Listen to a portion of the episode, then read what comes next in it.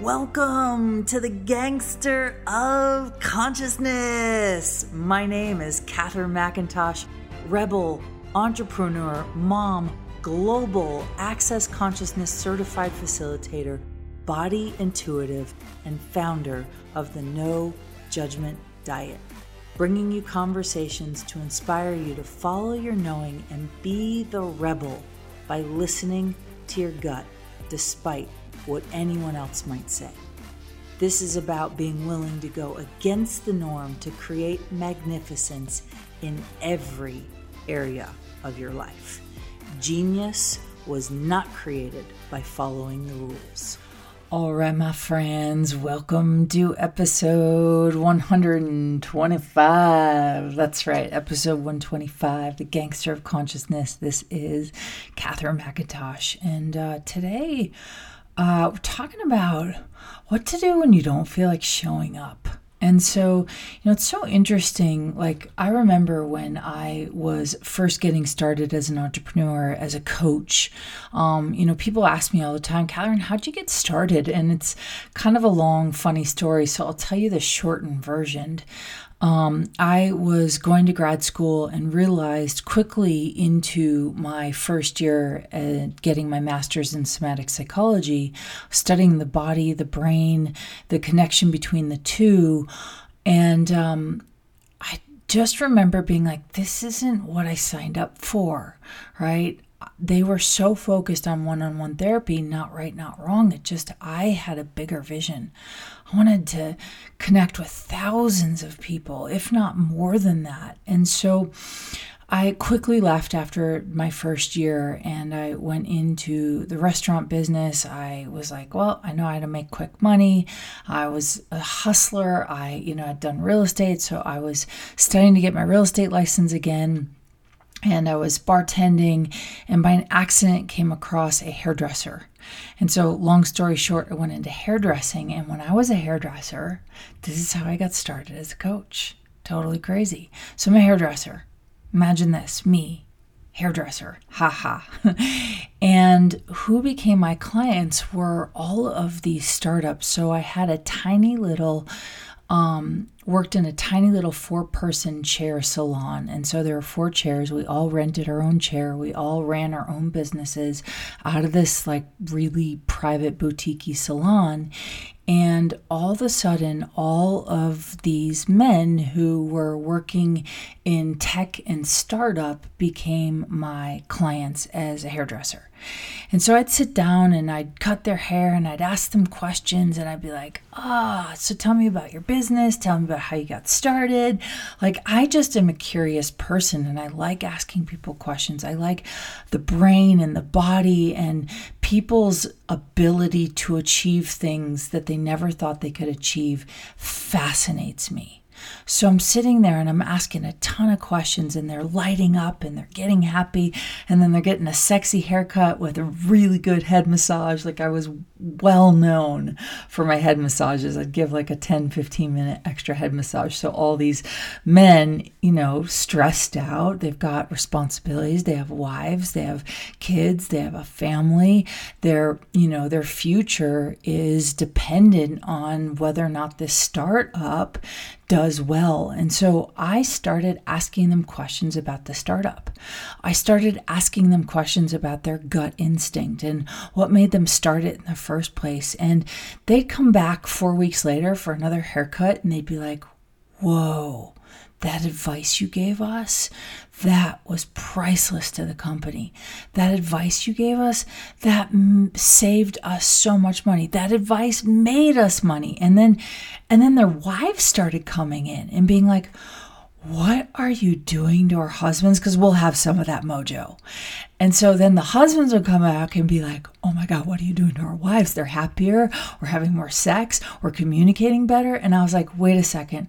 I'm charging like whether it was a cut and a color for a woman. So, you know, 275, sometimes 350 for the longer, you know, more detailed appointments or I was charging the men 50 bucks. So I'm like, wait a second, you guys are getting advice that I could be charging you 500 or more per hour for my advice. And my advice is saving your company, is making you happier, is making your wives happier. Like, I'm in the wrong profession.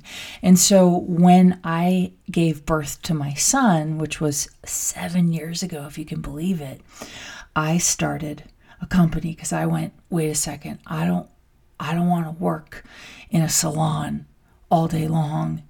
Um, I loved it. Don't get me wrong, but standing on your feet cutting hair for $50 an hour when I could be traveling the world using my computer, traveling with my family, and charging 500 or more an hour, I was like, uh, I'll take that line of work. so that's actually how I became a consultant. And, you know, long story short, over the seven years that I've been in business, Gary Vaynerchuk says that defines entrepreneurship of anyone who's making $250,000 or more a year. He says, you know, most people try to become an entrepreneur, but they're making less than $100,000. And most of those people don't last more than five years. And most of the people making 250 or more don't last for more than five years. And, you know, when I first got started, I was like, what are they talking about? This is easy. But now, seven years in, I can see why it can be challenging because when I don't ask enough questions, when I don't stay committed to being curious, and instead I stay committed to trying to get it right, when I stay committed to trying to get it right as a business owner, the business begins to diminish sales diminish, um, the customers get less happy. You can just feel it. I can feel it with the staff. And so I'm here just to offer you a little advice of what to do when things aren't going your way. And the first thing that I do is I literally take all 10 fingers and I'm like, okay, I'm the only person that is the constant in this equation right? If I'm the boss, if I'm the founder, if I'm the CEO, right? And I don't want to call myself a CEO yet because I got a ways to go. But if I am part of this process and this program and this journey, then the only person who I can look for for information to change where I'm currently functioning from is me. So the first thing that I do is one, I get an allowance. I get an allowance of what's showing up. Okay, cool. Sales aren't great this month. Okay, cool. Um, somebody's not happy. Okay, cool. I'm cranky. Okay, cool. Something is being forced. Okay, I look at all of it. I write it down, and then I look at each thing and I go, okay, what lie did I buy about this? Okay, what lie did I tell myself about that? What lie did I tell myself about that? So I keep looking at where are all the lies. And when I finally open up, it's like, oh man, I've been lying to myself for a long time. And I know that anyone who's ever been in business for a long time or been in any committed relationship for a long time, because let's face it, if you're the business owner, you're in a relationship with your business. And either your business is contributing to you or you become at the effect of your business. And I got to say, I've been on both sides, and I certainly prefer to let my business work for me. I do not prefer to be at the effect, but because when you are at the effect, oh, it is uncomfortable. It's cranky. You're kind of putting out fires left and right instead of being on the defense or, sorry, on the offense and actually creating possibility. And, you know, I do best when I'm creating, I don't do best when I'm putting out fires. And yet, as a business owner, one of your core jobs is to put out fires. So if you're expecting other people to handle your your stinky stuff, um, chances are you may need to look at what other options do you have here? What else can you be choosing? Right? No, notice, question. Don't look for the answer, look for the question. Look for the information, look for the energy, look for the lightness. Don't try and force an outcome. And so, my friends, if you find yourself in a place you don't want to be in, write down every decision that you're still hanging on to as if that's the best decision. And instead, ask, okay, if you were to start over, I ask myself that all the time. If I were to start over, if I had, you know, when I started my business, it was less than a $1,000 to my name. And I started a company I didn't have an investor. I didn't have the revenue. I didn't have inventory. I had my computer and an idea. And an idea that I knew could change thousands, if not millions, of people's lives. And still to this day, I know that this idea can change millions of people's lives. And now it's doing the work, showing up even when you don't want to showing up. Even I just did a Facebook Live earlier. I didn't want to do it because I was cranky. I got some news literally right before I was going to go live. And it was like a gut punch to the stomach. So, my friends, there's no right formula, there's only your formula. There's only you. And really, it's you with questions and being curious and really wondering what you can create.